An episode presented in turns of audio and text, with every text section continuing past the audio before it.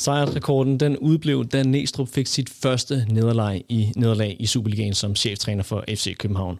Randers de tog de tre point efter en helflugter uden for feltet af den forkerte Ankersen-bror. Kasper Larsen, var det fortjent, at FCK-spillerne på en lang bustur, øh, de skal på en lang bustur uden øh, point i bagagerummet? Altså, det er jo en kamp, der skal ende 0-0. Øh, det sagt, så øh, når man ikke sådan øh, gør alt, hvad man kan for at opsøge heldet, så, øh, så, så lige pludselig så laver modstanderen jo det her mål. Øh, der er ikke nogen, der kan sige noget til, at Randers vinder. Der er heller ikke nogen, der kunne sige noget til, at FCK vinder. Mm. Men dybest set er det sådan en kamp, der skal være 0-0, og så øh, skal vi sidde og ærge os lidt over det bagefter. Men må ikke også gå ud og tabe den. Det var, det var, det var sådan alligevel, det var lige dumt nok i hvert fald. Ingen tvivl om det. Du lytter til Kvartibolt, en podcast om hele byens hold, for alle, der elsker FCK.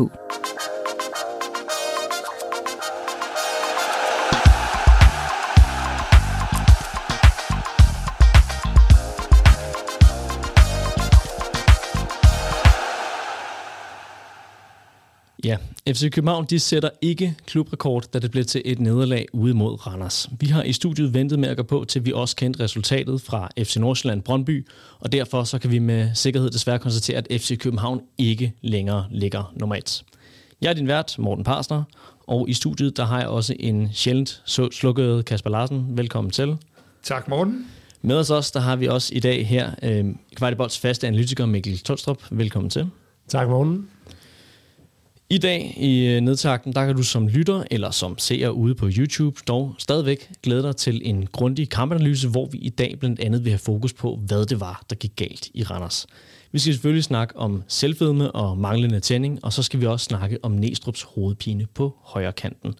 Efter kampanalysen, der har vi et fast element i ugens tre spørgsmål, inden vi i spillerrundens tema skal diskutere FC Københavns ungdomsstrategi, og diskutere, om modellen kan komme under pres, hvis klubben de sælger sine talenter allerede efter en eller to sæsoner efter førsteholdsdebuten. Dagens nedtagt den er bragt i samarbejde med 3, som nu er færdige med deres opgradering af både netværk og wifi i parken. Du kan også få deres lynhurtige internet derhjemme, så hvis du overvejer et nyt internet, så skift til 3 og deres internet til hjemmet 5, 5G, som er totalt plug and play og uden nedgravning af kabler. Vi har selvfølgelig lagt et link til jer i programmets shownoter.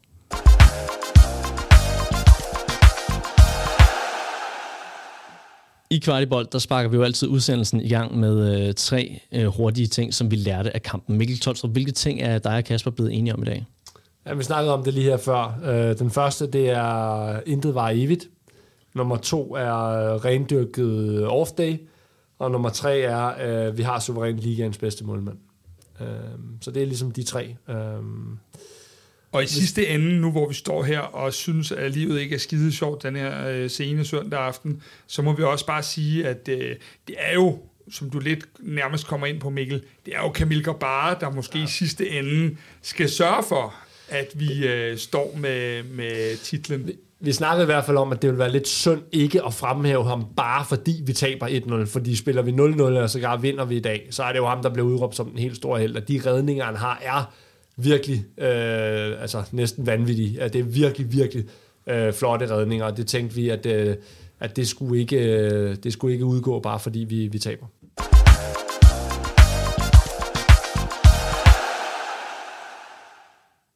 Ja, og øh, som sagt, så, så taber vi, og det bliver en enorm skuffende tur til Randers. Og efter kampen, der vælger man så at sende øh, Lukas Lea til at stå skoleret hos Discovery, hvor han helt bund ærligt fortæller, at man fra FCK's side var for Københavner selvfede. Han siger faktisk, at vi var nonchalante, og vi var respektløse.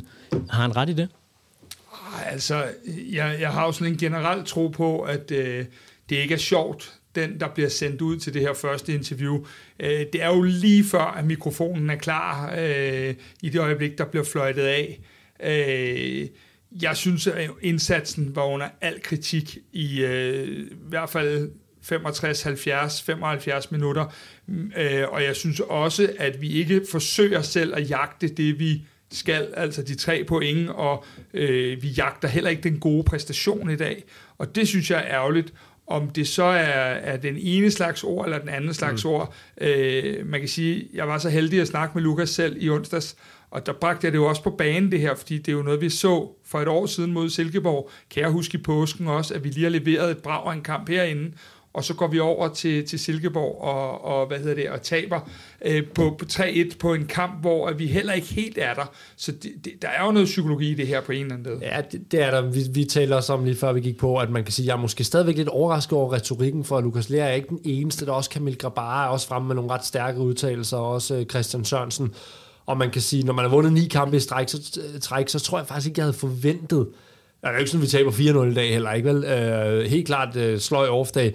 Men jeg, jeg er stadigvæk lidt overrasket over, at retorikken er så stærk for flere spillere, men jeg vælger at tage den positive kasket på at se det som et udtryk for, at man, man virkelig brænder for det her ved det. For jeg synes altså, at retorikken også minder lidt om noget, man kunne se for et år siden, øh, eller, eller for et halvt år siden, øh, og lidt mere med en anden træner, hvor der også var en meget skarp retorik efter. Og det, det tænker jeg ikke skal blive sådan en udtalt trend igen, at vi kommer med de der meget, meget... Øh, ja, begynder at snakke om indstilling og så videre, ikke? Øh, så, så lad det bare blive ved en indgangstilfælde, både præstationen på banen, men også, at, det, at der ikke kommer alt for stærke udtalelser. Men, men, men du har jo ret, fordi det er jo ikke kun én mand, det er jo, mm. så vidt jeg ved, at det både Christian Sørensen, ja. Kamil Gabara ja. og Leaer, hvor ja. Falk måske går ind og er lidt ja. mere rolig og modereret i sine udtalelser. Så er det tre, der alligevel øh, i, i skuffelsen øh, helt klart øh, er inde med, med i hvert fald, kan man sige, nogle stærke ord. Ja, og det er jo stærke ord, der går på Øh, sådan noget som indstilling. Ingenting, man kan tale om, at man havde off day og sådan noget. Men det går på indstillinger, vi troede bare, vi kunne vinde. Og, altså, det taler jo lidt til holdets ånd og så videre. Ikke? Og det er der, hvor jeg synes, retorikken er skarp. Hvis det bare bliver ved en indgangstilfælde, øh, både retorikken og også spillet, fair nok. Men, men, men, men man skal også passe på, at man ikke graver for dybt et hul, øh, fordi man har tabt øh, en kamp. Ikke? Øh, og så, øh, så lad os håbe, at det ligesom er, er en del af det her med at skabe en tænding frem mod den næste, og det, det, det er et godt virkemiddel. Og vi skal selvfølgelig nok komme nærmere ind på, hvad det var, der var årsagen til, at det hele det faldt sammen i Randers. Om det var, som spillerne her gav udtryk for, øh, et spørgsmål om mentalitet, eller om der også var nogle ting på taktikbrættet, som, som ikke lykkedes for FC København i dag. Lukas og Victor Claesson, de har været dygtige i de fleste kampe i foråret til at komme i farlige offensive positioner, hvor de har kunne supplere nieren. Er det fair at sige, at det slet ikke lykkedes i dag for dem begge to? Altså man kan sige, øh, øh rammer jo stolpen, øh, ydersiden af stolpen, og Lukas har jo en, en relativt god afslutning i slutningen af kampen øh, udefra, men vi får jo slet ikke sat spillet op, som vi har fået de andre gange. Øh, Mo kommer øh, relativt godt fri i nogle sekvenser, men mangler jo det der, øh, man siger, enten så mangler løbende i feltet, eller også så mangler Mo at, at, at spille den øh, mere koldblodet hen til at spille chancen større. Øh, men øh, jeg ved sgu ikke, altså, jeg, jeg synes ikke, at det er otternes bedste kamp, og der kan vi så lige smide Havgård med ind i, i, i, i kassen, ja, af den her trekant inde i midten, som har været så stærk. Øhm, men jeg ser det mere sådan faktisk som en holdpræstation i dag. Nu står vi og snakker om, at Grabara var god. Men, men, men vi kan sgu dårligt heller ramme flere, der var gode, vel? Nej, det kommer lidt tilbage til en af de tre øh, øh, takeaways, vi havde fra kampen. Det her med rendyrket off-dag. Det er jo faktisk alle, også individuelt, der har en off-dag. Det er meget svært at nævne nogen, der ikke har. Jeg synes, Grabara helt åbenlyst har en god kamp. William Klem, det er selvfølgelig en lille ting, men han har et godt indhop. Øh, ellers så synes jeg faktisk, de fleste har en dårlig dag, og særligt har de en dårlig dag på bolden. Øh, og en af de ting, vi også, du, du lige nævner nu, Kasper, i forhold til, er også, du siger, Morten, med, at, øh, at Klaarsson og Lea kommer ikke øh, i gode positioner. Det gør de ikke, men man kan også sige, de afslutningsmomenter, vi har efter gode opspil, øh, de er heller ikke gode nok. Altså, Nej, Joko præcis. har den her afslutning, hvor det faktisk lidt er et mønsterangreb. Det er de meget få ind over for Christian Sørensen. Det er Lea, der lægger den af. Ikke skarp nok afslutning. Havkan har en i første halvleg. Ikke skarp nok afslutning. Darami har en på det flotte nedtagning fra Klaarsson. Ikke skarp nok afslutning. Så der er også noget omkring, at vi ikke er skarpe nok i de sekvenser, hvor vi rent faktisk skal afgøre kampen. Og det, det er selvfølgelig også en lille smule bekymrende. Øhm, ja.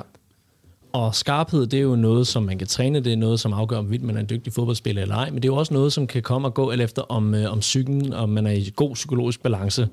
Øh, Kasper, tidligere på ugen, der talte du med netop øh, Lukas Lea, som var ude til pressen, øh, om psykologien i at tage til en udebanekamp, og så skulle præstere, præstere mod et hold, som ikke nødvendigvis er tophold det endte jo næsten med at blive en uh, profeti, at det skulle gå hen og blive svært for København uh, i Randers. Ja, jeg tror i hvert fald, jeg stiller nogle andre spørgsmål næste gang, hvis det, er, hvis det jo bliver profetierne her fremadrettet.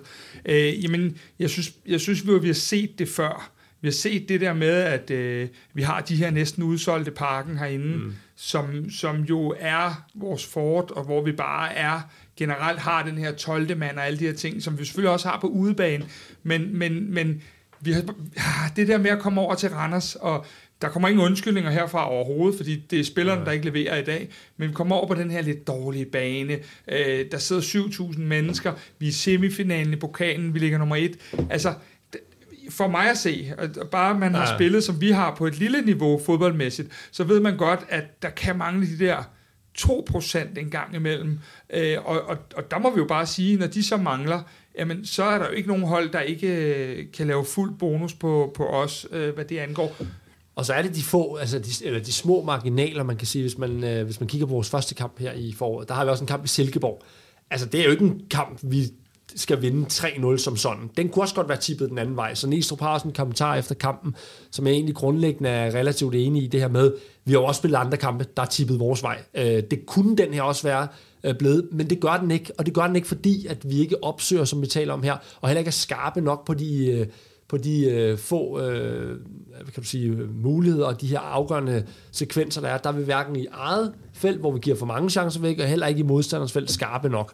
Og det er jo de ting, der så lige får det til at tippe til Randers. Men udover Kamil Gabar, så, så er det jo også det der med, der er ikke rigtig andre, der formår at løfte holdet i dag. Øh, vi, vi kunne ønske, at, at alle vores dygtige topspillere, der har præsteret sindssygt godt så lang tid, at, at der er nogen, der havde taget den der, og det er der jo ikke rigtig nogen, der gør. Det, det, vi, vi, vi, vi, vi løber jo lidt og kigger på hinanden og ser, hvad, hvad, hvad, hvordan ser sidemanden ud i dag? Når han ser heller ikke helt fedt ud. Øh, og, og det er jo det, der egentlig sker, at vi, vi, vi mangler den der spiller, der lige i dag får samlet på, på forskellige måder. Det kan være ved at afdrible otte mand, og det kan være ved at have langskud, det kan være en glidende takling, men vi mangler ligesom lige at få, få den sidste vildskab og den sidste power ind i, i holdet i dag i hvert fald. Og så er det jo, det er jo selvfølgelig nemt nu at så sige, jamen det var bare en lortekamp, vi spillede skidt fra første flight til sidste, og bum, det var den kampanalyse. Men, øh, men de seneste kampe, der har vi jo faktisk kunne se, at der har været perioder, hvor det ikke har fungeret for FCK. Og det er jo selvfølgelig naturligt, og man kan snakke om, at de, men, men kan man så snakke om, at de her perioder, de er blevet længere og længere her på, på de seneste kampe, Mikkel? Øh, nej, det synes jeg egentlig ikke. Det, jeg synes var, altså det, der jeg synes var problemet var i dag, det er, at der er for mange, og det er ukarakteristisk for de spillere, der var dårlig øh, med, med bolden. Øh, det er Haukan, øh, det er faktisk også Elias Jælert, det er Christian Sørensen. Det er nogle af de spillere, som normalt er garant for at være gode på bolden. De har problemer på bolden i dag. Øh, og særligt i øh, Haukan for eksempel, som eksempel er jo egentlig god i meget af mellemrumspillet, og søger også ned, hvor han faktisk laver nogle rigtig fine kombinationer, men alt, hvad han laver på den sidste tredjedel af banen, og det er ikke for at være efter Haukan, fordi han er en fantastisk spiller, det tror vi alle sammen er enige om, men alt, hvad han laver på den sidste tredjedel af banen, det er ikke skarpt med bolden. Det er i hvert fald ikke op til det niveau, han kan spille til. Og det, det er et problem. Det samme gælder jo faktisk lidt Øh, Elias spiller jo ikke nogen forfærdelig kamp, men han er bare heller ikke det høje niveau, han har på bolden øh, normalt. Det har han ikke på den sidste tredjedel af banen. Vi skal jo lige, Havkon ja. har aktier i kvartibold, så hvis ja. du lige øh, tager lidt øh, ro på den der situation. Øh, nej, men, men, men det er jo rigtigt. Der, der er jo rigtig mange af de ting, der, der ikke virker. Jeg er så en lille smule uenig med mm. dig i noget, Mikkel, og det er det der med, jeg synes, vi har set slet ikke noget, der, der er bekymrende, men mm. vi har set nogle sekvenser i nogle af de sidste kampe, hvor der har været øh, slet ikke kalde det udfald, men der har været nogle, vi så lidt shaky ud efter Nordsjællands mål. Der var lidt shaky omkring nogle ting inde mod Viborg. De to Vejle-kampe har ikke helt været, altså det er jo fordi, vi har sat barn højt. Det, ja. det er jeg med på, fordi vi har været så gode over så lang en periode. Men det der Næstrup er inde på, som du også spørger ind til, Morten, øh, omkring, øh, vi skal være bedre i vores dårlige mm. perioder. Det er en af de vigtige ting, han har sagt rigtig mange gange.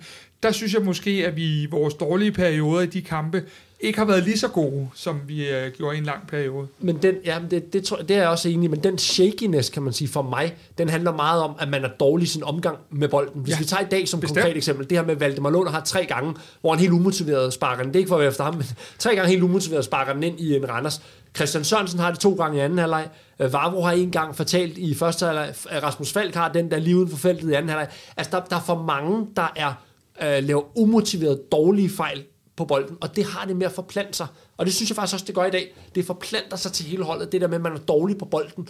Og, og det gør, at det bliver meget urytmisk, og vi kommer aldrig ind i det der flow, heller ikke offensivt. Fordi der er så mange, der, der spiller under niveau i forhold til, hvad de rent faktisk kan kvalitetsmæssigt. Ja, og det gør jo det der, vi tit har snakket om med at hvile på bolden i nogle perioder, hvor det ikke helt fungerer. Det kommer vi aldrig rigtig til i dag, for vi smider den væk. Ja. Vi smider den væk, og vi smider den væk i nogle situationer også, hvor man kan sige, i nogle tilfælde et bedre hold end Randers havde kunne straffe os, øh, fordi vi smider den væk i nogle situationer omkring midten, men hvor der er masser af bagrum til, til Randers-spillerne at søge ned i.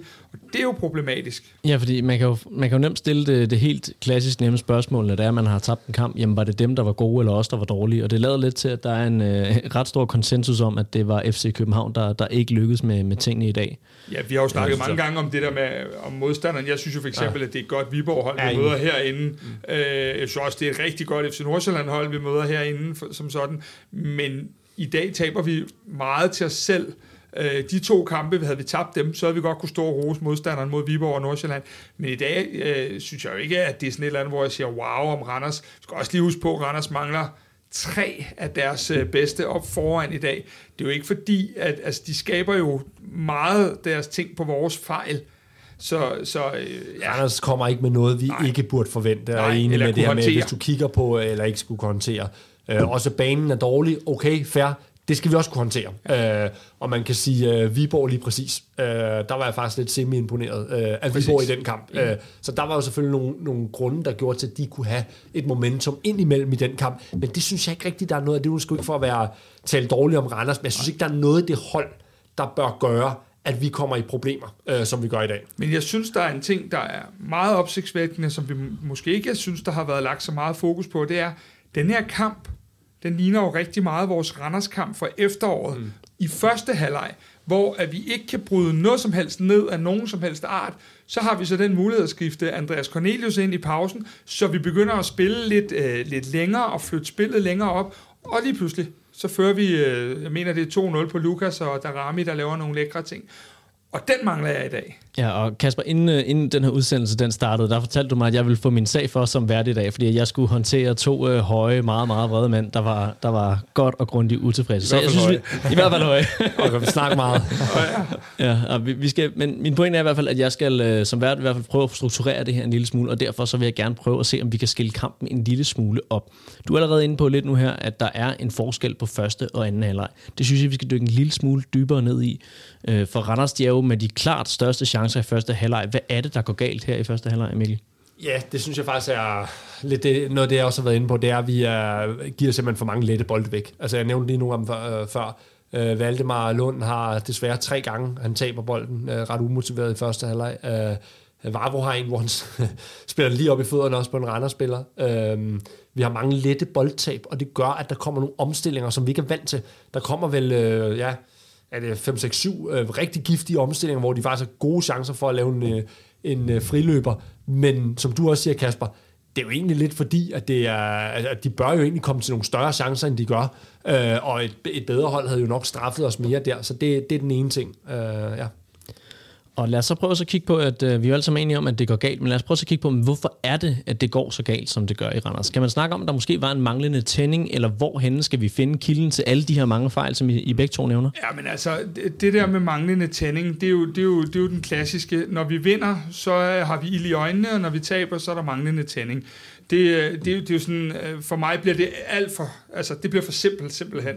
Øh, vi kan godt blive enige om i dag, at vi ikke rammer et eller andet energiniveau, som vi skal matche i alle kampe, men, men, men jeg synes jo ikke, at jeg ser nogle spillere, der slår op i banen, eller ikke vil det. Jeg synes, jeg ser nogle spillere, der har enormt svært ved at få skoene vendt rigtigt, øh, og det er vores største problem.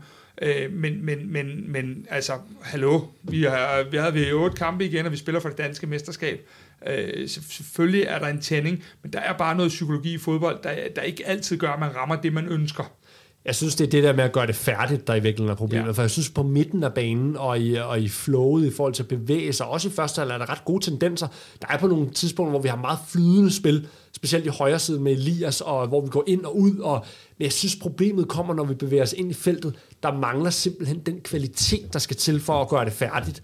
Øh, og det er, nu nævnte du selv den sidste kamp mod Randers der scorer vi to gange på to chancer, som jeg husker. Vi har jo ikke meget mere. Det er jo det, de virkelig, nu bliver det lidt banalt, men det er jo det, det handler om. Det er jo at gøre det færdigt, ja. når man har de chancer. Og det er det, vi ikke evner at gøre i dag, fordi vi har jo rent faktisk nogle chancer, men, men det bliver rigtig uskarpt hver gang, øh, vi får de chancer. Er det så de forkerte spillertyper, vi mangler inde i boksen? Nu var det jo i den sidste Randerskamp mm. Cornelius, som var den afgørende faktor, da han kommer ind og ligesom sætter, sætter skik på tingene.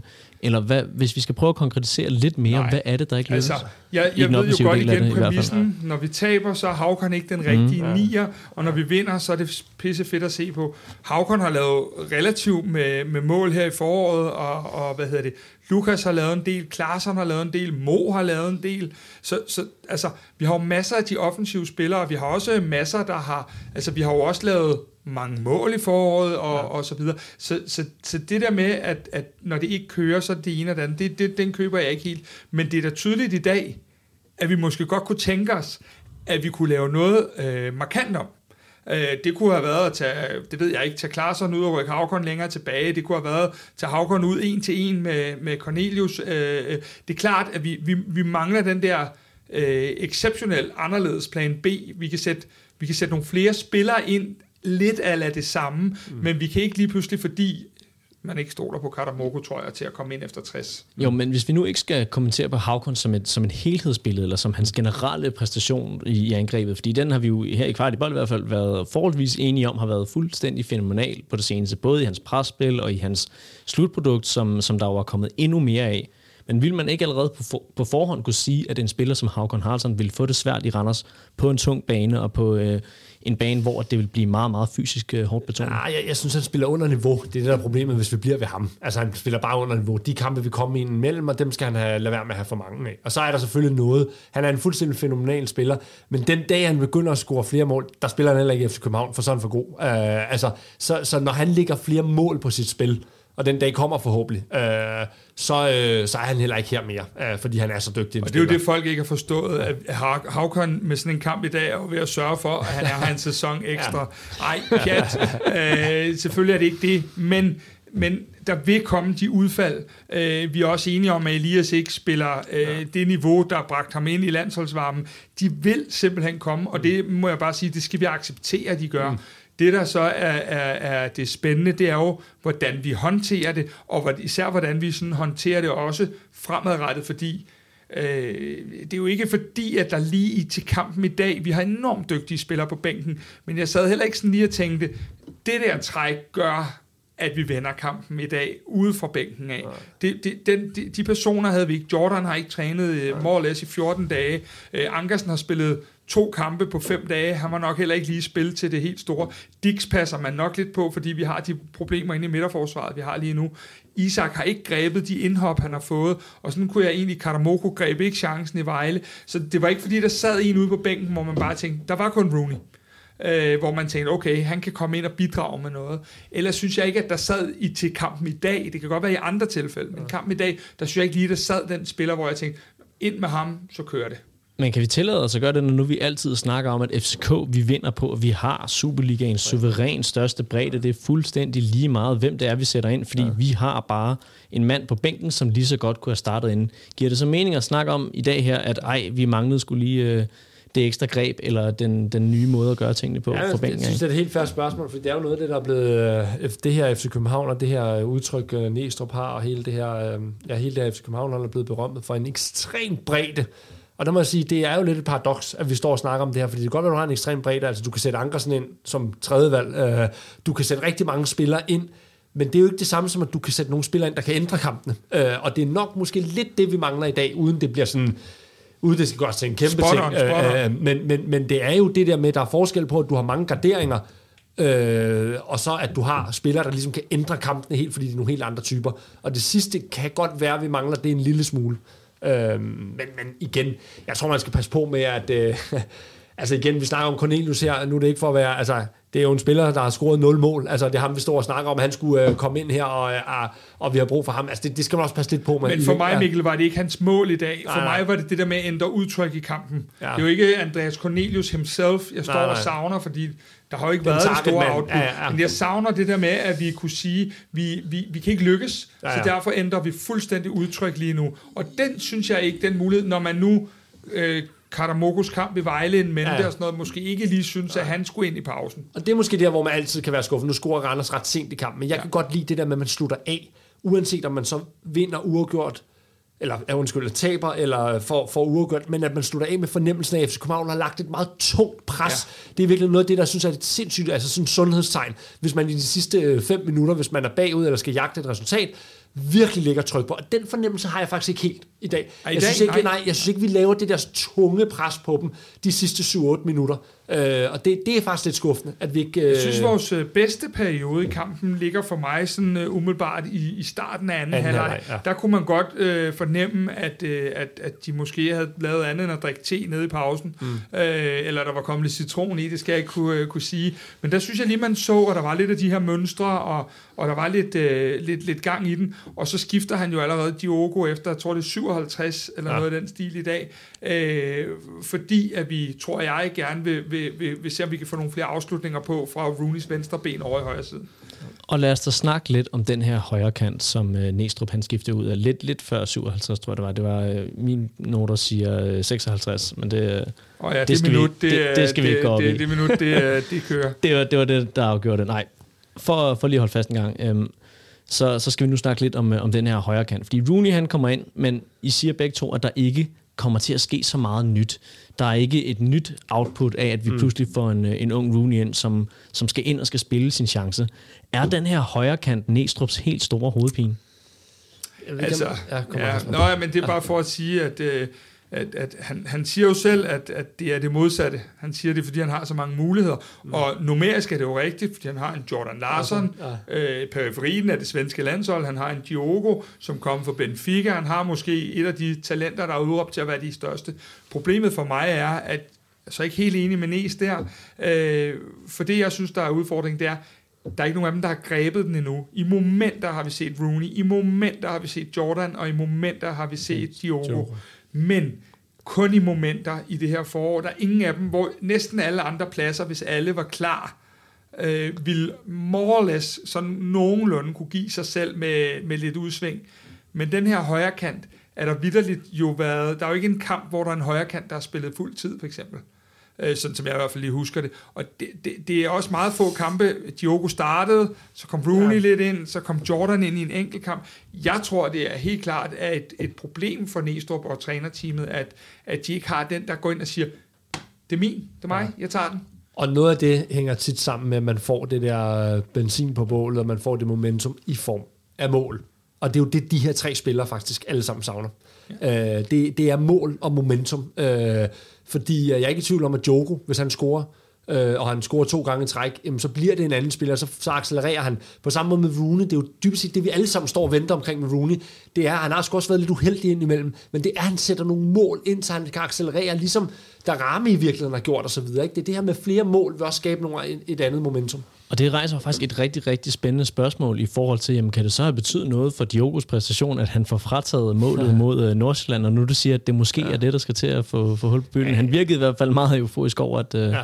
at han fik lov at afgøre den kamp. Altså, jeg tror faktisk ikke, man skal undervurdere, det er pisse irriterende for ham. Det, det tror jeg faktisk ikke, man skal undervurdere. Det er virkelig irriterende for ham, at han ikke fik det mål. Jeg tror så ikke, det påvirker hans, øh, hans præstationer. Ej, jeg- jeg Øh, tror, noget af det, jeg tillader han blev at hyldet. Ja, ja, ja, og han blev hyldet, og det Ja, var jo jeg- ham. ja. Øh, Jeg så skulle- det, det, det, det, tror jeg ikke, man skal lægge for meget i. Men jeg tror, at fodboldspillere, specielt offensive spillere, er jo så forfængelige, og de ved godt, at det er det i, i sidste ende, når vi står her om øh, to-tre år, så kan vi ikke huske så meget, og hvem, hvem der gjorde hvad. Så er det jo tallene, der er i virkeligheden stats, der tæller. Så det, det tror jeg, der irriterer Det fodboldspillere. kan godt være, det irriterer ham, ja. Men det er sagt, så, så køber jeg mere din anden præmis, mm. præmis hvor, jeg, hvor jeg sådan tænker, det var ham, der røg ud til Ja, ja, sektion klart. 12. Det var ham, der fik, og det er først dagen efter, tror jeg, at han får frataget det ja. her mål. Det vil sige, hele den der øh, talk i omklædningsrummet, hyldelsen for fansene og ja. alt det der, det er jo ham, der får den, øh, og, og, og får den selvtillid ud af den. Så kan det godt være, at han har stået og bandet lidt på portugisisk om tirsdagen over et eller andet, men, men, men der fik han jo det momentum, hvor det er ikke altid et straffespark, han har jo scoret på straffe, mm. at det lige giver sådan det samme, men det her, det var jo virkelig, han afgjorde topkampen. Øh, så det er ærgerligt, at han så ikke tager den i dag. Øh, det havde man håbet lidt på. Ja. Øh, men øh, det er der ingen af dem, der har gjort endnu. Øh, og jeg tror da helt sikkert, at det er en af de positioner, øh, hvor man kan spille sig på holdet i løbet af ugen. Øh, ligegyldigt om man hedder Jordan Larsen, Diogo eller Rooney. Det er træningsugen op til Viborg, der gør det, intet andet. Den er da i hvert fald totalt åben nu. Jeg, kan, altså, jeg tror ikke, jeg ved, Kasper, nu har du øh, fingeren på pulsen generelt, men kan du, altså, kan du sige med sikkerhed, hvem der spiller mod Viborg? Altså, det, det synes jeg godt nok er svært 100 at se. procent, jeg har bare ikke lyst. Nej. Nej, det kan jeg ikke. Nej, nej. Øh, overhovedet ikke. Øh, det kan jeg ikke. Jeg ved det ikke. Øh, og jeg, jeg, jeg tror faktisk, to be honest, så tror jeg faktisk heller ikke, Næstrup ved det lige nu. Jeg tror virkelig, at det kommer ud, når, når, når han ser, øh, det bliver så først omkring kan man sige, onsdag og torsdags træningerne, der begynder han sådan langsomt at, at, at bygge op og finde ud af, hvordan og hvorledes. Og så, øh, så tror jeg, at de sætter sig ned efter torsdagstræning og finder ud af, hvem, hvem går vi med. Men det, man meget tit ser til træning derude, det er jo det der med, at der bliver virkelig roteret meget, når de spiller de der kan man sige, kampspil. Ja. Øh, og det vil sige, at øh, jeg vil heller ikke blive overrasket, hvis han spillede dem lidt ud mod hinanden i løbet af sådan en træningsuge, for at se, hvem er det, der reagerer og responderer bedst på det. Øh, men, men kampen mod Viborg er jo også en kamp, nu skal vi jo ikke ind i den, men med mange omstillinger, det er så øh, fra Viborgs side sandsynligvis, at det kan jo også influere. En spiller, som er stensikker på holdkortet hver gang, det er Elias Jelert. Øh, han har jo en, øh, en ganske, ganske godt tur uden ude på, på højre siden, øhm, og han har måske endda i virkeligheden performet bedst, når er, han har haft Darami over i en af de her mange skift, som vi har set. Øh, Næstrup han ofte laver mellem kanterne.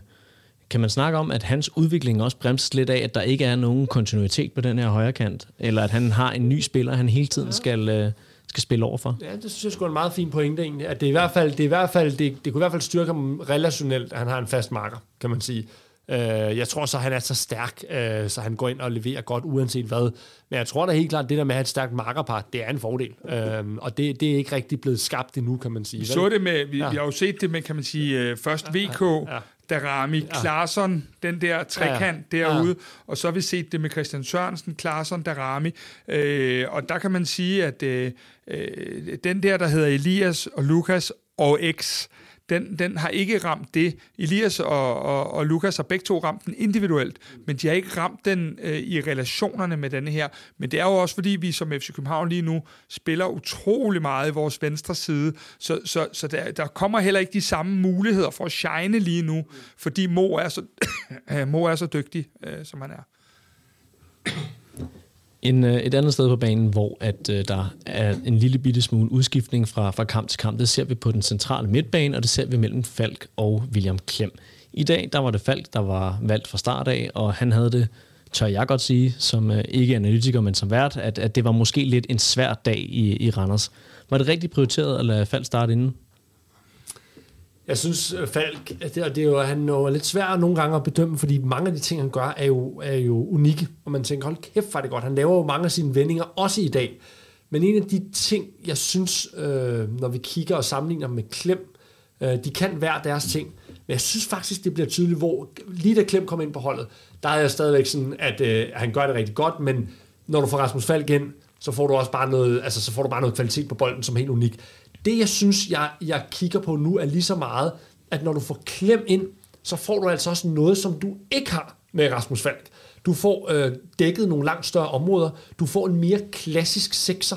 Og det synes jeg faktisk lidt i dag, øh, jeg ved ikke, om man kan sige, det styrker, at han kommer ind, fordi det, det, det er jo en jævn dårlig kamp hele tiden. Men, men der er noget omkring det her med, at Falk som udpræget sekser godt kan have det vanskeligt med at dække store rum indimellem. Øhm, også på trods af, at han er så stærk på bolden. Jamen, jeg, jeg, jeg ved jo, når man ser træningen mm. derude, at Falk ikke, øh, altså, han er jo ikke på 100 procent. Mm. Det har vi jo også kunne se i forhold til, at han har været lidt inde og ude, og de her skadesting. Jeg havde sådan egentlig som udgangspunkt troet, at, øh, at Rasmus Falk spillede vores hjemmekampe, og William Klem spillede vores udekampe, more or less. Så er jeg klar over, at så teoretisk kan tingene heller ikke blive. Men jeg var også lidt overrasket over i dag, at det ikke var Klem, der startede inden øh, og skulle dække de der områder, og så vi ville arbejde os ind imod en 0-0-stilling efter 60, hvis det var sådan, det var, og så ville have set en Falk, der kunne have lavet lidt mere øh, fremadrettet. Den havde jeg troet på i dag. Så jeg var faktisk også overrasket over, at det var Falk, der startede inden. Øhm, men, men igen, Øh, det, det, det er sådan lidt en, en svær position i dag inde på den der, øh, mm. fordi at der ikke er det flow i spillet, hvilket Rasmus jo selvfølgelig også er en del af skylden af, hvis man skal sige det sådan. Men, men vi havde ikke det flow i spillet, hvor Rasmus er bedst, mm. øh, og det er jo selvfølgelig en team-ting, og så, så er der nogle individuelle ting, som vi har snakket til døde om. Og så er det selvfølgelig lidt et problem, som du selv siger det her med, det er jo allerede efter, hvad er det, 60-65 minutter, ikke? Altså, han, øh, der er han faktisk flad, virker det til øh, Ja, han bliver taget ud efter 67, altså, efter han lige havde okay, ja. trådt i den inde på, øh, på midten. Ja, der. og det er jo nok, det var ligesom tegnet til, nu, nu skal der ske noget, ikke? Det så det er jo... Øh, det er jo også det der med, at øh, hvis du skal have en tekst, det der med, at han, han kan ikke rigtig holde hele kampen lidt til dine pointe omkring, at han er ikke helt fit. Øh, og det, det, det kan godt være lidt et øh, problem. Og så tror jeg, uden at være inde i hovedet på Jakob Næstrup, at hvis han selv kunne vælge, så ville han nok gerne spille med en rendyrket sekser som klem. Men det, at Rasmus Falk er så god, gør, at man nogle gange simpelthen skal skabe plads til ham.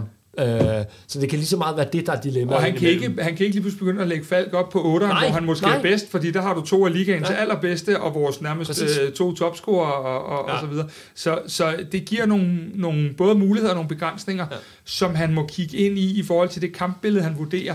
Og der kan man sige, når holdet ikke er gode på bolden, så hjælper det heller ikke Rasmus Falk i hans øh, egen præstation. Det tror jeg, hvis vi hurtigt kan blive mm. enige om.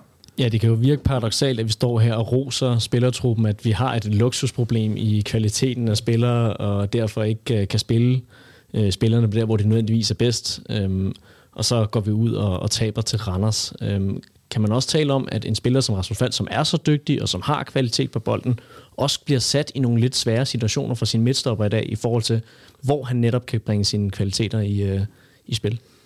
Ja, indimellem, synes jeg. Øhm, og, altså, man kan sige, det, han er jo blevet sådan lidt det der pirlo han sætter spillet meget, meget langt nedefra.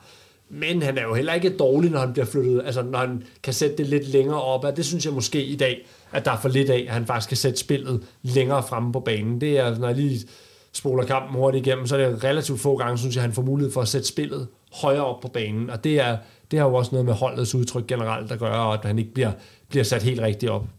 Ja, jeg synes også, altså jeg synes jo, Morten har lidt en pointe i forhold til det der med, at, øh, at, at når vores to midterforsvarer øh, rammer så relativt en dårlig dag. Jeg er med på, at Vavro har nogle fantastiske diagonaler, det skal vi lige have med. Ja. Øh, men, men i andre sekvenser rammer så dårligt på bolden, i hvert fald i de korte spil, øh, og laver de her fejl, jamen så gør det jo også, at Rasmus ikke kan tage to, to skridt ekstra frem i banen i nogle ja. situationer, fordi at vi måske ikke blindt stoler på, på afspillet ned fra de her midterforsvar. I tidligere programmer, der har vi omtalt øh, nedtakten efter et nederlag som en terapitime for FCK-fans. Og derfor så vil jeg nu prøve at se, om jeg kan tage de optimistiske briller på, og så spørge, er der overhovedet noget positivt fra kampen i dag, øh, som vi kan tage fat på, som ikke hedder Camille Bar? Ja, det synes jeg, der er. Øh, altså, lige nu er tingene sort. Nordsjælland har vundet, og vi har tabt, og den der ene uge på førstepladsen, den blev så i denne her omgang kun til en uge. Men, men, men der er jo nogle ting, øh, jeg synes stadig, at Mo skaber en del ting øh, på kanten. Jeg synes, William Klem laver et rigtig godt indhop i dag. Øh, jeg, jeg synes, at øh, Gabara spiller en god kamp. Jeg synes, at, øh, at, at hvis Vavo kan få styr på noget af det lidt korte spil, så har vi faktisk et våben med de der rigtig lange, gode diagonaler.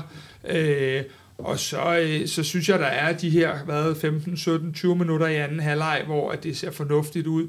Øh, jeg, jeg, jeg har det sådan lidt, at øh, det er noget lort det her, men når det nu skulle ske, så er det egentlig fint nok, at det er sket så tidligt mm. på, i mesterskabsspillet, at, at, at vi har mulighed for sådan med det samme at reparere på det igen. Øh, jeg synes, det er okay. Øh, altså, pointhøsten er jo fuldstændig unik, og den her kamp måtte mm. komme på et ja, ja. tidspunkt. Øh, jeg synes så ikke, at det Randers hold i dag havde fortjent at være dem, der slog os, mm. forstået på den måde. Jeg ikke synes, at, altså jeg synes jo sådan et hold som Viborg, som vi har talt om, øh, er langt bedre, og jeg havde mere set os tabe den kamp, end jeg mm. måske havde set os tabe i dag uden Randers, uden deres måske tre bedste forwards. Øh, så, så det er måske mere sådan nogle af de ting, og noget af det der med, som Mikkel har været inde på, de der helt vanvittige tekniske fejl, der bliver lavet. Det, jo, det men, men Kasper, nu spurgte jeg jo, hvad kan vi tage fat, fat på, som ja, er godt, hvad er vi glade øh, for? Der fik du sindssygt meget i starten, inden jeg ja. lige skulle... Øh, øh, Ej, øh, Mikkel, hvad, hvad, hvad så du af positive ting? Jeg tror, at de fleste, af, de fleste ting er nævnt af Kasper. Ja. Jeg, synes, jeg synes ikke, der var, jeg synes ikke, der var så det er ret stærkt, hvis du kan grave flere, flere, flere positive, jeg, jeg synes ikke, der var flere positive ting. Det er at sige. Jo, øh, vi fik ikke nogen karantæner. Ligesom Nej, der var faktisk ingen gode kort i dag. Det er faktisk det er lige en uh, lille positiv ting. Ja, dem tager vi mod Brøndby og Wade Derby, i stedet for, når de har fået dem mod Viborg. Fantastisk.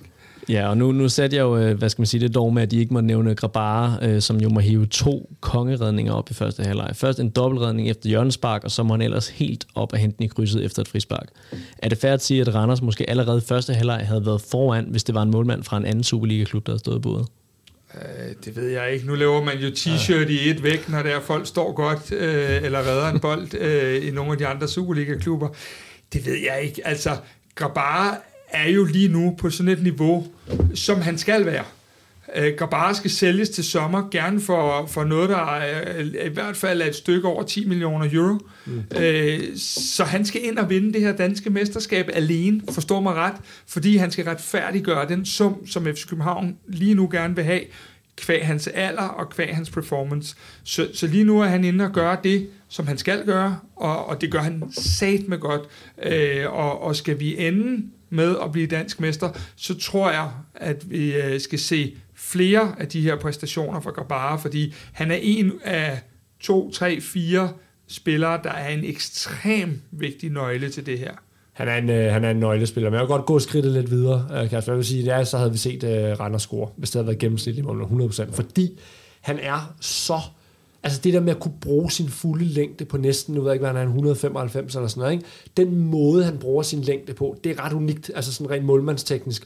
Og den, øh, hvad hedder det, frisparksredning, han har, den er vanvittig. Altså den måde, han er oppe i øh, krydset og hente den på. Han har faktisk også en i anden halvleg nede ved stolpen, hvor han også er sindssygt smidig hurtigt dernede. Og det er bare, altså med al respekt for Karlgren og hvad andre målmænd hedder i Superligaen, det der med at lave en, hvor du lige fifter den over en gang imellem, altså det, det, det, er, det er teknisk set meget, meget vanskelige redninger, han laver, og det er, det er, han, han er virkelig, virkelig stærk. Jeg synes, Kamil Gabara har spillet godt, siden han kom til FC København, mm. men jeg synes, det her forår, der ja. er det som om, at det er et niveau mere, han har lagt på. Og nu ved jeg godt, man skal aldrig sige det, fordi så er der en eller anden statistik, der viser noget andet, men jeg synes også, at han i de fleste kampe er blevet lidt bedre med fødderne. Øh, og sidst vi to talte om det, Mikkel, så lavede han en kæmpe fejl øh, lige efter. Det er jo klassikeren. Ja. Men jeg synes, at han er blevet en mere komplet målmand.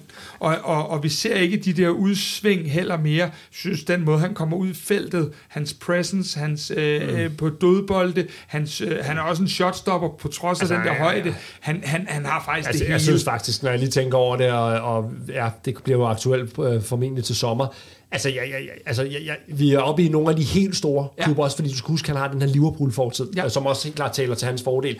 Men vi er, vi er oppe i de helt store klubber, også fordi det er målmand, så det er et lidt andet game. Men vi er oppe i de helt store klubber, når jeg tænker, hvem der kunne være interesseret i ham. Jamen, øh, det er fuldstændig enig. Vi ja. For det første taler vi en top 5 liga, ja. og vi taler muligvis ja. også nogle af dem, der spiller ja. europæisk. Ja, ja.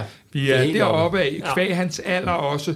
Ja. Øhm, det her, det er, og vi er også for øvrigt, når vi nu skal tale ham op, og vi, ja. vi er nødt til at have lidt positivt her.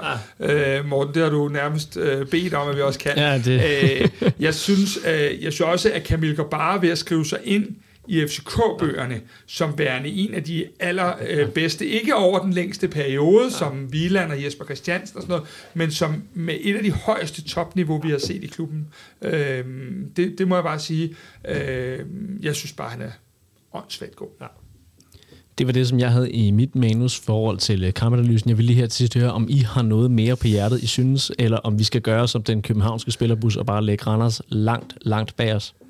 Øh, altså, jeg synes jo i sidste kamp, vi spillede, øh, der, der øh, havde jeg næsten en tårer i øjnene, hver gang vi fik hjørne, fordi jeg synes, at Christian Sørensen øh, simpelthen var en eminent server. Og jeg ved ikke, om det var banen, eller de der to skridt, der var ud til banden, eller hvad det var i dag.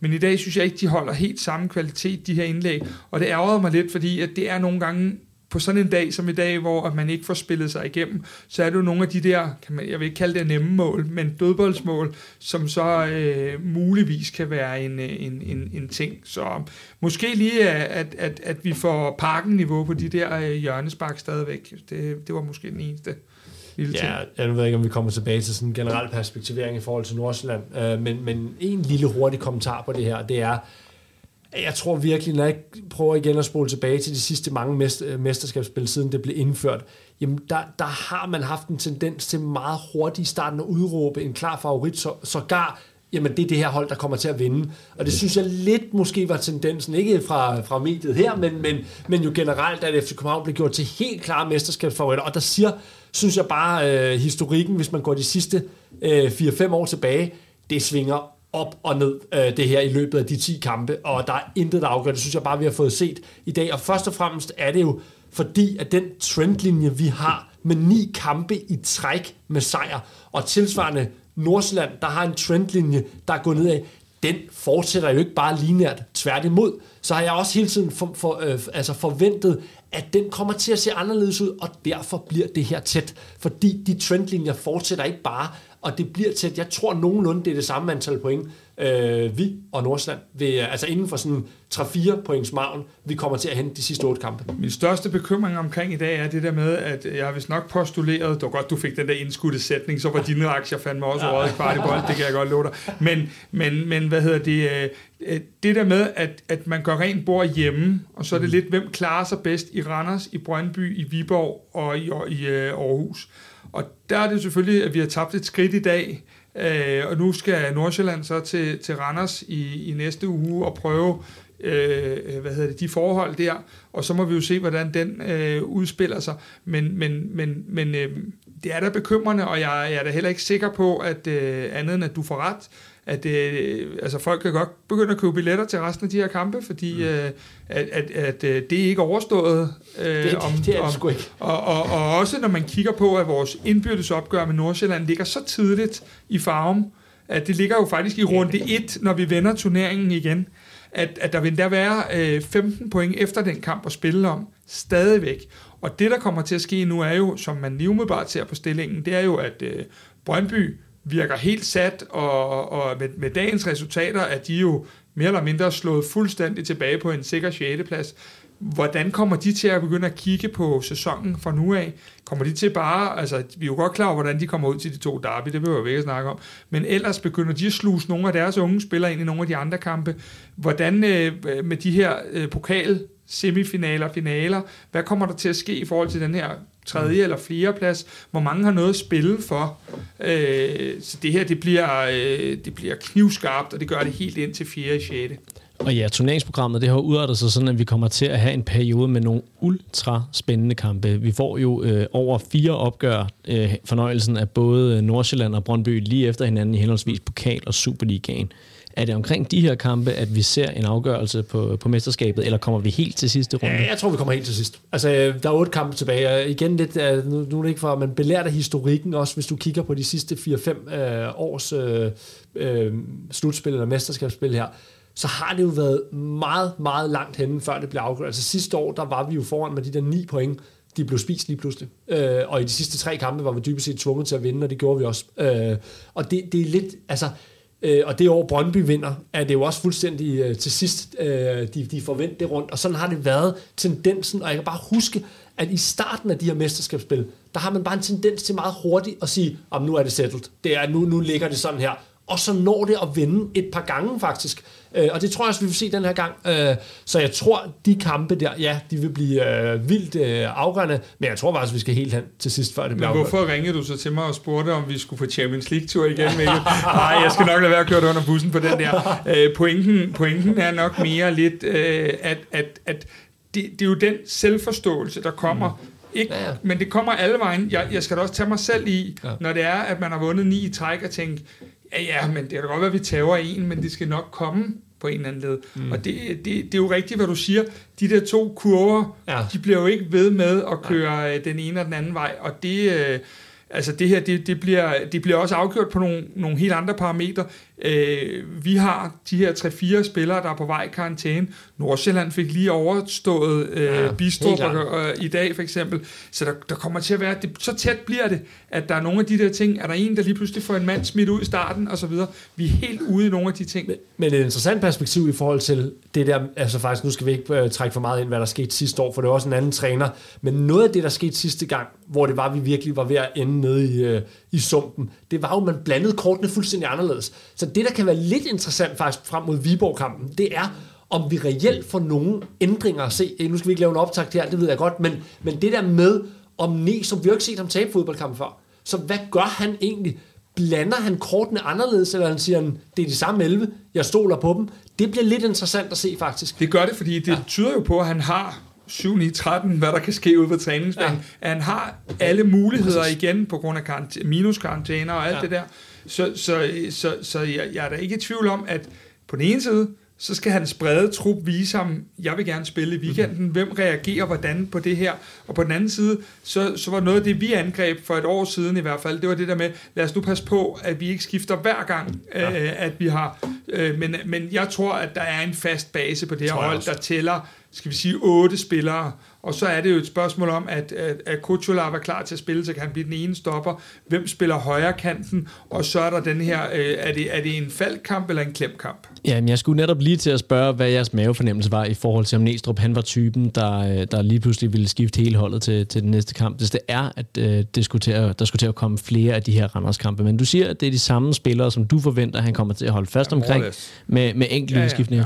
Kan, man, kan man så, øh, hvis det er, at, øh, at man fortsætter i en eller anden stime, det giver selvfølgelig ikke nogen mening at snakke om efter et enkelt nederlag, men lad os rent hypotetisk antage, at der kommer flere kampe, som ikke nødvendigvis finger efter Københavns vej. Hvis man ikke vil radikalt skifte ud i de 11 spillere, der skal starte, tror jeg så Næstrup, han er typen, der kunne finde på så at skifte fuldstændig spiludtryk. Nej, det tror jeg ikke. Også fordi man har haft, øh, det har virket så godt i de her ni kampe, og man har set så stærk ud, så skal der noget mere til. Men lad os sige, øh, det håber jeg ingen af os, men at vi skulle rende ind i øh, en uafgjort eller nederlag mod Viborg, så tror jeg faktisk ikke, der er så langt derhen. Altså, så er man jo nødt til at gøre et eller andet, kan man sige. Ikke? Øh, der er vi selvfølgelig ikke endnu, øh, men den der Viborg-kamp bliver lidt mere vigtig, fordi det er ligesom, vi skal hurtigt tilbage øh, på sporet. Ikke? Så, så det tror jeg faktisk bliver afgørende for, for de spørgsmål, morgen. Og så er der en x-faktor. Der er den x-faktor, der hedder, at du lige pludselig måske kan gøre brug af Andreas, Andreas Cornelius. Cornelius ja. Jeg snakker ikke om, at han skal ind og starte noget nu, fordi der er han ikke. Han har jo more or less ikke spillet en, en, en helt fodboldkamp siden øh, VM i Katar. Øh, så der er han ikke lige nu. Okay. Men jeg synes bare, at kampen i dag viser, at det er rart, at vi har et, et andet, andet alternativ til at ændre vores udtryk. Øh, men det jeg også tror, man skal kigge på, det er jo, vi var inde lidt på det i analysen også, men hvad er det for spillere, vi har på bænken? Er det nogen, fordi det er jo det, vi er også nødt til måske er nødt til at kigge på, hvem er, nu kan vi tage højre kanten, fordi den er aktuel, mm. hvem af Diogo og Rooney kommer mest ind efter 60-65 og mm. kan ændre noget. Ja. Øh, så, så der er nogen, der er bedre starter, og så er der nogen, der kan gøre en forskel for det øjeblik, de kommer ind. Og det, altså det ved jeg ikke, det synes jeg i hvert fald er en, et væsentligt parameter, der, der, der er, når han skal sætte holdet. Kommer en Isak lige pludselig i spil? Hvem, hvem er det, der nu får den her for første gang, den her åbning til en træningsuge, hvor man siger, jeg går ud og flytter noget her, så jeg kan komme i spil.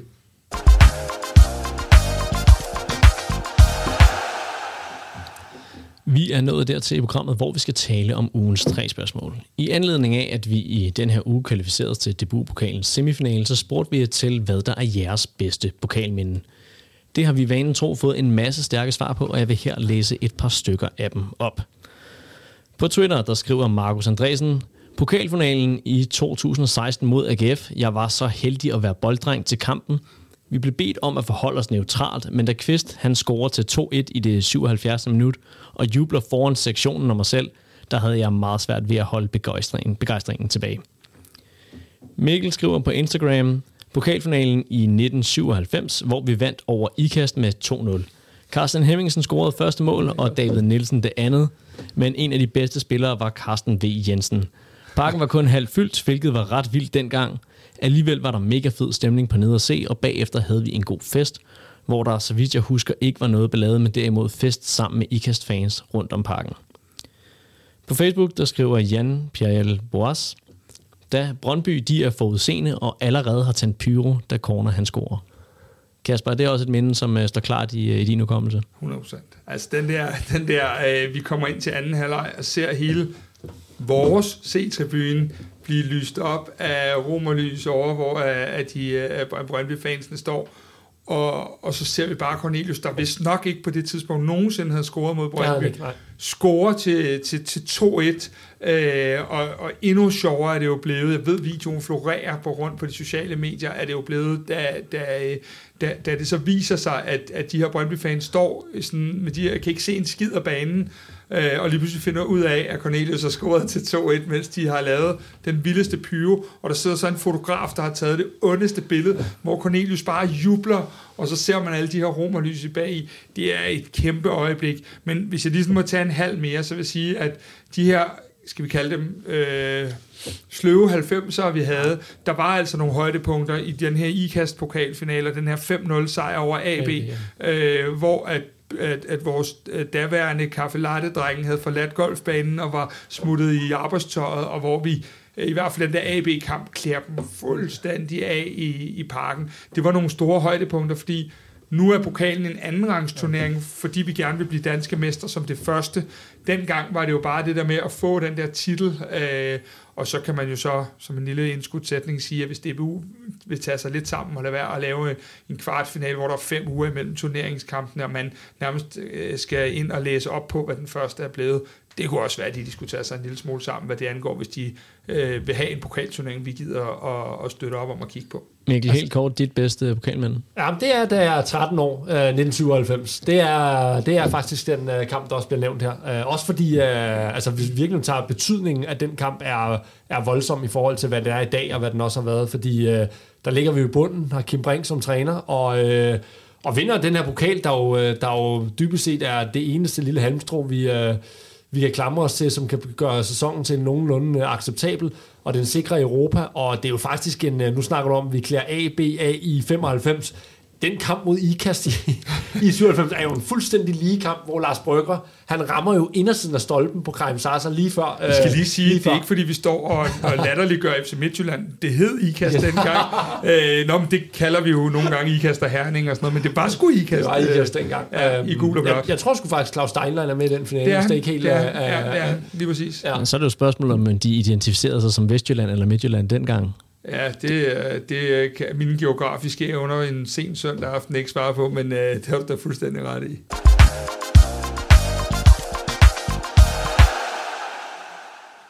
Spillerundens tema det er i denne uge FC Københavns ungdomsstrategi, for det er tydeligt for alle, at FC Københavns første hold i stadig højere grad besættes af klubbens egne drenge. Sidste år der viste man, at FC København både kan vinde mesterskaber med den strategi, og ikke nok med det, så stod, øh, bestod strategien også Europatesten, da man i Champions League spillede mod turneringen, med turneringens yngste hold, hvor særligt udkampen mod Sevilla stak ud.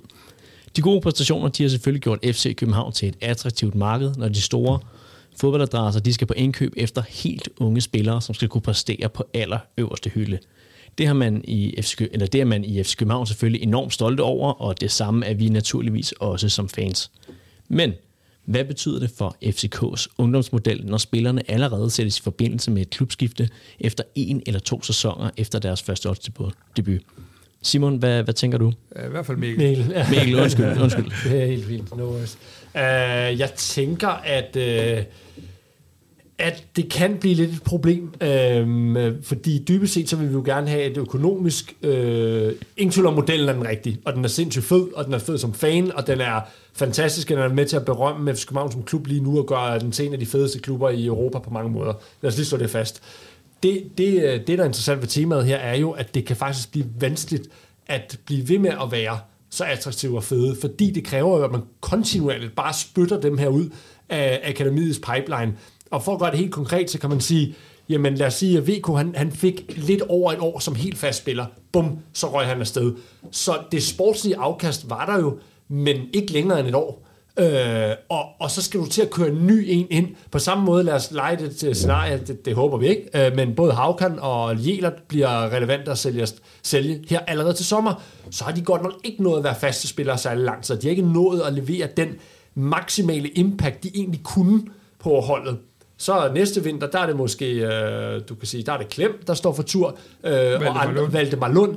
Og det, det er meget, meget hurtigt, de her spillere allerede ryger sted. Det kræver jo, at du, fordi der er en transition i, du skal skifte spillere, de skal, altså, de skal godt nok hurtigt, altså lige fra dag 1, de træder ind, skal de kunne levere, de skal faktisk kunne bidrage på et niveau, så de er bedre end dem, vi kan købe os til. Men Mikkel, hvad, hvad, hvad skal vi gøre ved det? Fordi ja. det er jo nok utopi at tro, at vi kan spytte en Havkon, mm. en Elias og, og, og hvad det ellers er, ud øh, kontinuerligt hvert år. Det, ja. det, det vil være vildt, trods alt. Så, så hvad gør vi ved det? Fordi ja. vi, når vi får de her bud, som vi fik på mm. VK mm. på 1.500, det kan vi jo ikke sige nej, nej. til. Jeg tror, det er, en, det er en blanding af forskellige ting, men det der med is i maven, nu har Havkon jo fået en ny kontrakt. Det havde man jo ikke behøvet. Han havde en lang kontrakt, men man giver ham faktisk en kontrakt, hvor han får, nu gætter jeg, en meget stor lønforhøjelse, for ligesom at anerkende, at han er en meget vigtig spiller for FC København. Dermed også sikre, at han får et halvt til et helt år mere.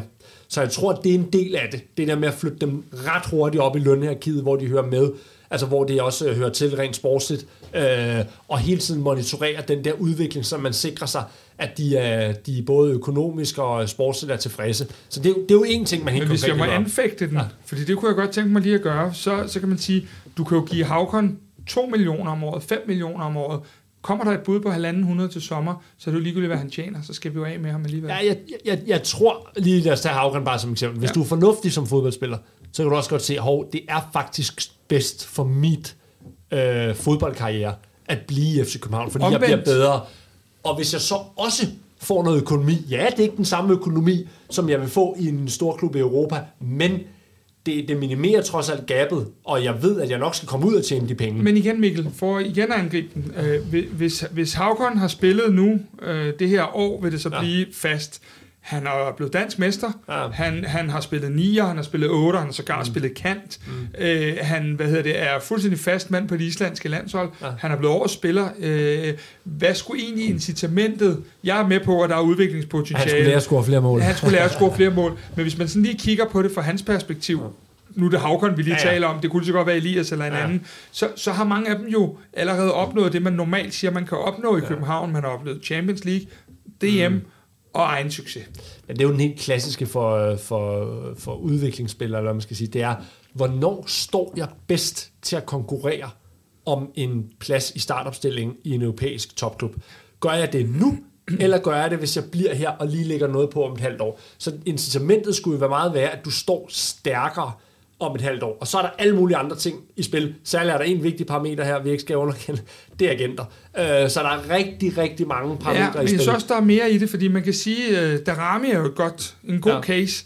Han, øh, det, det tror jeg, gudskelov, vi endda har også to snakker om mm. på bånd, tog lidt for tidligt afsted. Mm. Øh, I forhold til, at, at hans udvikling havde været så eksplosiv, så. men den havde ikke været kontinuerlig. Øh, men jeg vil da også se ret mange af de her unge gutter sige nej, når det er, de står der, Leicester, Ajax ja, ja, og nogle klar. af de der, øh, øh, hvad hedder det, de kigger også ud og ser, at, at, at Højlund er blevet en succes osv. Ja. Så, så, så, så, så det er jo også svært. Du kan, du kan gange lønnen med 10, ja. sandsynligvis, eller noget, der ligner, og du kommer ud i en federe liga, og du har opnået, du kan ikke sige, at jeg skal lige have et gruppespil i Champions League, det har du fået, ja. og så videre, ikke? Og en ting er så, var vel også om, øh, hvorvidt den her løn den kan holde på spilleren eller ej, men man kan vel også som klub risikere, at man pludselig går ud og kaster en masse øh, lønkroner efter en spiller, som måske ikke har præsteret, eller som man reelt set ikke aner om har niveauet til at matche den lønpakke.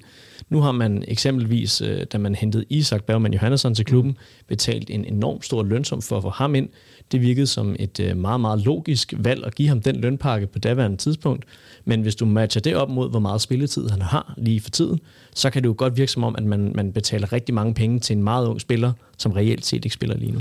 Jeg synes, det er en forskel, for han er jo et køb dybest set, og, ja. og jeg mest egentlig tænker på akademispillere. Der kommer jo, og dybest set er jo... Øh, der er ikke nogen afskrivninger på dem. Vi har aldrig købet, vi har aldrig øh, altså rent regnskab. Så, så, jamen, så lad os tage det hypotetiske ja. scenarie, ja. hvor du ja. har en, en spiller, der kommer op i, i truppen ja. og skal holdes fast i ham. Ja. Uh, vi har ved for eksempel, at en spiller som Noah Sasa, han er ja. inde og snuse til, uh, til førsteholdet, og han, han tjener jo nok ikke så frygtelig meget som uh, akademispiller, mm men der er der helt sikkert store klubber, der allerede nu mm. har ham i, uh, i deres pipeline og tænker på, at han kunne da være interessant at, at lokke til vores klub. Ja. Skal man så gå ud allerede tidligt og lægge en, øh, en, øh, en lønpakke til sådan en spiller som Noah Sasa? Nej, Nej. Det, det, de, de skal bevise sig på første hold. De skal komme på den der lærlingeløn, og når det så bliver Elias Sjælert, VK og så videre, så er også det værd at tage med med den her Isak-case, som du, du nævner, Morten, at, at øh, hvad hedder det, Isak er dyrt indkøbt, men Isak ja. ligger ikke i top 10-15 stykker rent lønhierarkimæssigt. Det er summen, vi har betalt det til var det Nordsjøbing, ikke? Mm. som er den høje, men, men ikke lønmæssigt. Øh, og og, og en anden ting med Isak er også, at, at, at han kostede altså ikke nødvendigvis det, der står i aviserne, men det tror jeg faktisk, at han gør nu, Nu, for nu er vi, og gudskelov koster Ja, ja. han det nu, Ja, ja. for nu er han blevet dansk mester, han har blevet Champions spillet Champions League og alle de her ting. Og det er jo en af de ting, vi skal huske på, at når vi har alle de her klausuler på de der køb, mm. de må gerne blive udløst, fordi det betyder, at vi som klub har succes. Og så har en spiller som Isak jo også før vist, at han har is i maven i forhold til at vælge den klub, som måske sportsligt giver bedst mening for Ja. ham, og ikke nødvendigvis der, Men hvor hvis vi der skal kigge på Nora Sasa, så er det jo klart, at Nora er jo nok, kan man sige, den næste, der skal op i en eller anden forstand. Han er oppe en gang imellem. Han er jo den der 22. mand, eller noget af den stil, når det er, at truppen udtages i øjeblikket. Og en gang imellem, når der er et par skader eller karantæner, så er han med. Men Nora har jo det, der hedder en lærlingeløn, kunne man kalde det lige nu. Og, og, og for mig at se, så, så skal man jo ikke op og tilbyde mere, før at hans trupmæssige status er øh, det sted i hierarkiet, hvor at den berettiger, at der kommer en større løn. Man er jo ikke, fordi man er rykket op i førsteholdstruppen, har man jo dybest set ikke opnået en skid endnu. Man skal jo ind og præge den trup, før at, at lønnen skal op. I Kvartibolds øh, program Indersiden, der havde du, Kasper Larsen, for et par uger siden fornøjelsen af at have FC Københavns talentchef Sune Schmidt Nielsen til en time lang snak om FC Københavns ungdomsarbejde og ikke mindst ungdomsstrategien. I det interview, der fortæller Sune, at man gerne vil kopiere tophold som eksempelvis Ajax. Så lad os da lige høre lidt mere om, hvad han sagde til det her.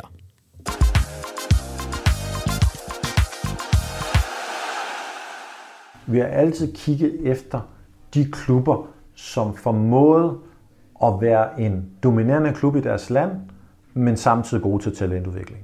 Øh, og, og det vil sige klubber, der vandt kontinuerligt mesterskaber i deres land, men samtidig kunne finde ud af at gøre det med talentudvikling. Og det er klart, at, at, at, at de steder, som på det tidspunkt var dominerende, øh, det var jo selvfølgelig Ajax øh, og til dels PSV, øh, som jo kunne noget med det der med at vinde mesterskaber, samtidig spille med sådan en høj grad af egenudviklet.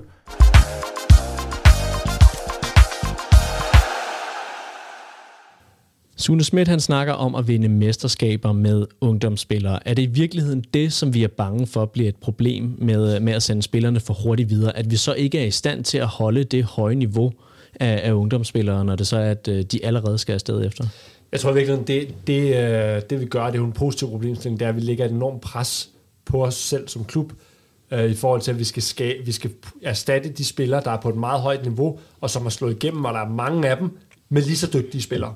Og det er jo at sætte barn højt. Og det er jo selvfølgelig også en, øh, en, en vigtig, vigtig ting. Nu er jeg selv, jeg kan ikke lade være med lige at sige, at øh, jeg kommer faktisk lige ned nede fra og har set Benfica Porto, og har haft mulighed for at kigge lidt ind i, øh, i Benfica, der var i med Lissabon. forberedelse, der bliver noget. Det kan jeg godt lide Ja, sådan det er noget. det, det er det. Så vil man det, Det er det, det er det. Ja, vi, vi har råd Øh, til var- nogle gode studie, studieture Ja, det er det. Det, her er det, på det, er det, Kvartibold. det, var, det var på sortbørsen, jeg fik, så det var ikke øh, planlagt, men øh, det var ret øh, fantastisk oplevelse. Men en af de ting, jeg lige kiggede ind på der, fordi Benfica er jo med i den her kategori, Sune Schmidt også snakker om nu, og det er jo ret fedt, at vi faktisk er kommet i en kategori nu med Ajax og Benfica og den her type klubber, faktisk at være nogle af dem, man ligesom highlighter som, som uh, unikke, fordi man netop kan både øh, talentudvikle og skabe resultater. Men det er jo også en klub, der har været under pres. De har faktisk ikke vundet mesterskabet siden 2019.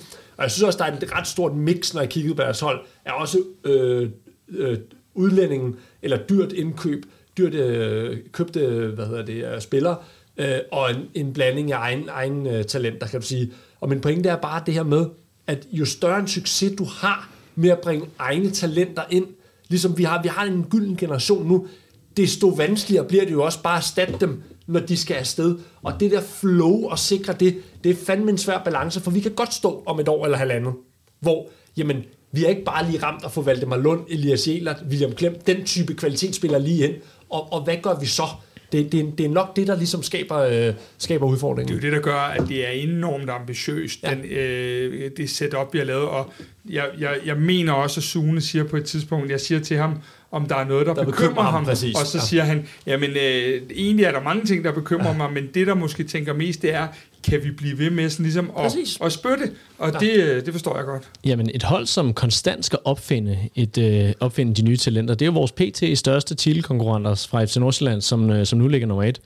Øhm, hvilke fare er det helt konkret, de ser ved at lave en FCK-version af deres model, hvis vi nu tager udgangspunkt i Ja, dem? det, det er jo en voldsom anderledes model, Ja, ja, det fordi det. de har deres øh, afrikanske det er det ja, nemlig. akademi, øh, hvor vi, vi jo, øh, kan man sige, primært scouter, mm. og indkøber, øh, hvis vi lige kigger bort fra Markus Damenic, mm. så har vi ikke mange mig bekendt, som ikke er København, dansk, svensk, norsk, mm. islandsk mm. øh, øh, og, og i den dur. Øh, og, og, og der kan man bare sige, øh, de to akademier er jo to meget, meget forskellige størrelser. Øh, så så øh, jeg er egentlig ikke, jeg er ikke så bekymret lige på den baggrund. Nej, nej, nej. Det, det er mere det der med, kan vi blive ved med, fordi lige nu kan du sige, at mange gange, hvis vi ikke har ramt på transfervinduet, Præcis. eller transfer, ja. så er det jo øh, pludselig sidste år, der er det jo Havkon og Isak, der Elias. spiller mest, og Elias, der spiller DM-titlen. Det vil være forkert at ja, sige, men de er i hvert fald stærkt medvirkende. De starter der, inden. der starter ja. inden og spiller, spiller enormt godt. Og lige nu kan man sige, jamen der løber vi jo også og snakker om, ikke lige i dag, men af Elias, Havkon, øhm, Valdemar Lund, øh, Valdemar Lund William, og sådan Klem. Det, ja. William Klem, det er nogle af de bedre spillere, vi har. Og ja. det er det, man kan sige, kan vi blive ved med at lave dem? Kan vi det, så er det helt unikt og eminent. Og som Mikkel også siger, vi er på et niveau nu, hvor at man lige siger, hey, let's go to Copenhagen ja. på en anden led, som man måske ikke var på et tidspunkt. Men også fordi vi har dem ikke i så lang tid på første hold. Det er jo det, der er helt udfordringen ja. her. Vi har dem ikke, vi har dem ikke i tre år. Vi Ej. har dem meget kort tid, så cyklusen bliver kortere og kortere, og det, det, er jo, det er jo klart, det skaber et endnu større tryk på akademiet for at spytte noget ud. Og ja, de her korte cyklus, det skaber en, øh, en helt ny, øh, et helt nyt scenarie, Kasper. I dit interview med Sune Schmidt, der, øh, der fortæller han, at man ligesom eksempelvis Ajax bruger sin egen historik med egne spillere som gulderåd, når man skal ud og lokke nye talenter til klubben. Lad os lige prøve at høre, hvad han selv siger her.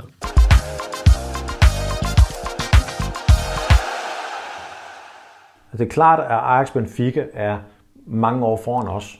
Det vil sige, de har lavet mange fejl, som de har lært af. Øh, de har øh, mange succeshistorier, de kan prale med. Øh, og det kan vi jo bare mærke nu, at når de spillere, vi har succes med nu, det er, når, når, når vi står i en rekrutteringscase på et nyt nordisk talent, er, jamen skal du gøre det samme som Rooney, skal du gøre det samme som Havgård, skal du gøre det samme som Klem osv., jamen så, så er det nemmere at overbevise dem øh, om, at de skal vælge FC København. Hvis vi udelukkende forholder os til rekrutteringen, er det så godt eller skidt, at man sælger videre fra FCK så tidligt? Man kan vel også godt bruge det som en positiv case, at de her spillere ikke bare har kort til førsteholdet, men de har faktisk også forholdsvis kort til en meget lukrativ udlandskarriere. Jamen, det, det er sindssygt positivt. Altså, jeg kan ikke se, hvad det er. Det er 100% positivt. Nu, nu ved jeg godt, at jeg får hele, øh, lige før i sammenligning med Nordsjællands forretningsmodel, nu får jeg nok mange af, hvis der er nogle Nordsjælland-fans, der lytter med. Ja, det kunne men de har være netop, i dag. Jeg ved det ikke, ja, det kunne godt være, der var i dag. men de har netop en anden forretningsmodel, hvor de jo satser på, at akademi fra Ghana, Ægypten og så videre, det er jo det der volumen, det vil sige, at, der, at danske spillere vil det jo være øh, under 30 procent, der slipper igennem, og det gør jo bare, at du, hvis du som dansk toptalent står og skal vælge, og du kan se en i FC København, hvor du kan se cases, der bare bliver spyttet ud nu, sammenlignet med Nordsjælland, hvor du ser, okay, det er alligevel med den baggrund, jeg kommer fra under 30 procent, fordi du er nødt til at lave et mix i deres uh, akademi, hvor du får nogen ind fra alle, jamen så er der bare det, det, det, det, det, det smallere hul, du skal ind igennem. Det gør jo, at vi kommer til at fremstå mere attraktivt for de danske talenter. Det er den ene del. Og den anden del er, at og, og udover at vi jo gerne vil være danske mestre, det er ikke nogen Einstein-teori, uh, hvad hedder det, det der med, at vi kontinuerligt spiller de to fornemmeste turneringer, Euroleague og Champions League, er jo et parameter, vi også kan vinde rigtig, rigtig meget på, både i forhold til salget, men også i forhold til, at de her unge spillere jo så, kan man sige, for deres vedkommende modnes hurtigere. Altså Havkon, Elias og de her spillere, de har stået i de mest pressede situationer, du overhovedet kommer mm. til at spille i. De har stået på Etihad, de har stået i Dortmund, de har stået i Parken og spillet Champions League. Og det skal man ikke forklejne, at det er jo også noget, hvor du måske hurtigere kan udvikle dig til at blive et salgsobjekt, fordi klar. du har stået der. Tænk et eksempel. Uh, nu provokerer jeg igen vores venner lidt uh, nordpå for Nordsjælland. Tænk et eksempel. Havde Andreas Schellerup valgt Nordsjælland frem for København i dag? Jeg tvivler. Uh, det er jeg nødt til at sige. Det var en anden uh, tid på det tidspunkt. Jeg har ikke, uh, tid det, til, jeg har ikke so me tid til at svare dig. men, uh, men, men, men jeg tvivler. Uh, nu igen, nu så jeg jo uh, den her vender tilbage til Benfica på Der sad han jo på bænken hele kampen, men, men han er bare et godt eksempel faktisk på en spiller, hvis, jeg ligesom, hvis vi spoler tilbage og kigger, havde han truffet det valg, for på det tidspunkt var der jo god logik i, han sagde, jeg får mere spilletid. Jeg er sikker, han var meget, meget hardcore i sit valg omkring, uh, det er det, der uh, vægter jamen det argument vil jo ikke tælle til Nordsjællands fordel på samme måde. Så det er bare et meget, meget godt eksempel på, hvad der egentlig har ændret sig. Og jeg, jeg tør slet ikke øh, øh, hvad hedder det, skrue op for, for den øh, can of worms øh, med, med nogle videre spørgsmål i, i den, så jeg synes, vi skal hoppe hurtigt videre. Det er det gør. Nej. altså det, det, vi hørte før, det var jo øh, Sune Schmidt fra vores øh, program Indersiden. Og som lytter, så kan du altså stadigvæk gå ind og lytte til øh, Kaspers timelange interview med ham, der hvor du nu engang lytter til din podcast. For at kunne lave programmer som det, og som her til aften, så kan det altså kun lade sig gøre, fordi at der er nogen, der støtter Kvartibolt på Memberful. Og lige nu, der er vi ikke så mange, som vi gerne vil være, og derfor så vil det gøre en stor forskel, forskel hvis du bliver en del af Kvartibolt. Der ligger naturligvis et link til vores memberful i shownoterne, så øh, her der kan du også læse mere om, hvad du får ud af det af at være medlem i Kvartibolt. For lige at vende tilbage til, øh, til ugens tema, Kasper. Du har jo din første gang på, på hvor du også får et tæt kig på de unge spillere, som er oppe at træne med hos førsteholdet. Vil du mene, at vi allerede har øh, en til sommer, som kan erstatte en spiller som for eksempel Elias Jelert fra Akademiet? Jeg synes, det er... Jeg troede, jeg kunne svare mere klart på nogle af de spørgsmål, men jeg synes, øh, når jeg kigger tilbage, jeg har også faktisk haft sagt det til dig, Mikkel, mange gange, jeg synes ikke, at Rooney var sindssygt dominerende på U19.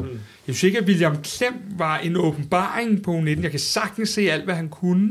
Øh, Elias var længe om at, sådan ligesom at træde frem på det her U19-hold. Rasmus Højlund var ikke nogen øh, unik spiller på, på U19. Øh, den, der faktisk klarede sig bedst muligvis, det var William Bøving. Øh, så mange, mange gange, når jeg har stået og set det der U19-hold, har jeg måske haft svært ved lige at se, hvem det så er, når de kommer i nogle andre omgivelser, som så har det ekstra, der gør, at, at de bliver den næste Elias Jelert, Håkon Haraldsson osv. og så videre. Øh, fordi det er bare et helt anden maskineri, du kommer over i. Nogle vokser med det, og andre har måske lige brug for et halvt til et helt år, før de sådan falder til. Det man måske kan sige, for også at tage vores emne i dag, det er, at den, det seneste kul har ikke haft brug for så meget øh, øh, omdirigeringstid. Øh, de er nærmest gået et år, og så har de sagt, Nå, men, så spiller vi igen, og så er det bare herover på den anden side af vejen, og så har de gjort det. Øh, men jeg synes, det er lidt svært nogle gange at sige det der med, den næste det der, og den næste det der er der, fordi det er bare en helt anden verden med det her øh, U19-fodbold versus voksenfodbold. En af de spillere, som man kan håbe bliver fremtidens Cornelius eller Jonas Vind, det er den pur unge Alexander Simmelhak, som kom til FC Københavns øh, Akademi fra, ja, fra netop Randers. Kasper, helt kort, hvad er han for en type spiller? Jamen, øh, han er jo en, en, en lidt stationær spiller, øh, boksspiller, nier, øh, som, som øh, for, for dem, der, der bare ser livescore, så må de godt nok tit have ham på radaren, fordi han er rigtig tit involveret i mål, og, og på mange måder lidt ligesom Odi med, med mange ungdomsmål og, og så videre. Øhm, så, så, så det er jo, øh, har også debuteret i Superligaen, spillet et par kampe, mener jeg allerede for Randers Superliga-hold, mm. og vælger så alligevel at gå tilbage, kan man kalde det, til FC Københavns U19-hold. Øh, så, så det er jo selvfølgelig en spiller, der ved, hvor målet står, og det er helt klart hans aller, aller største styrke. Der er nogle andre ting, han mangler at få lagt på sit spil, for at han skal, kan man sige, gå over banerne og træne på tieren. Og hvis man vil blive endnu klogere på Similhak, så kan man altså høre et kort interview med ham i tirsdagens morgenbriefing.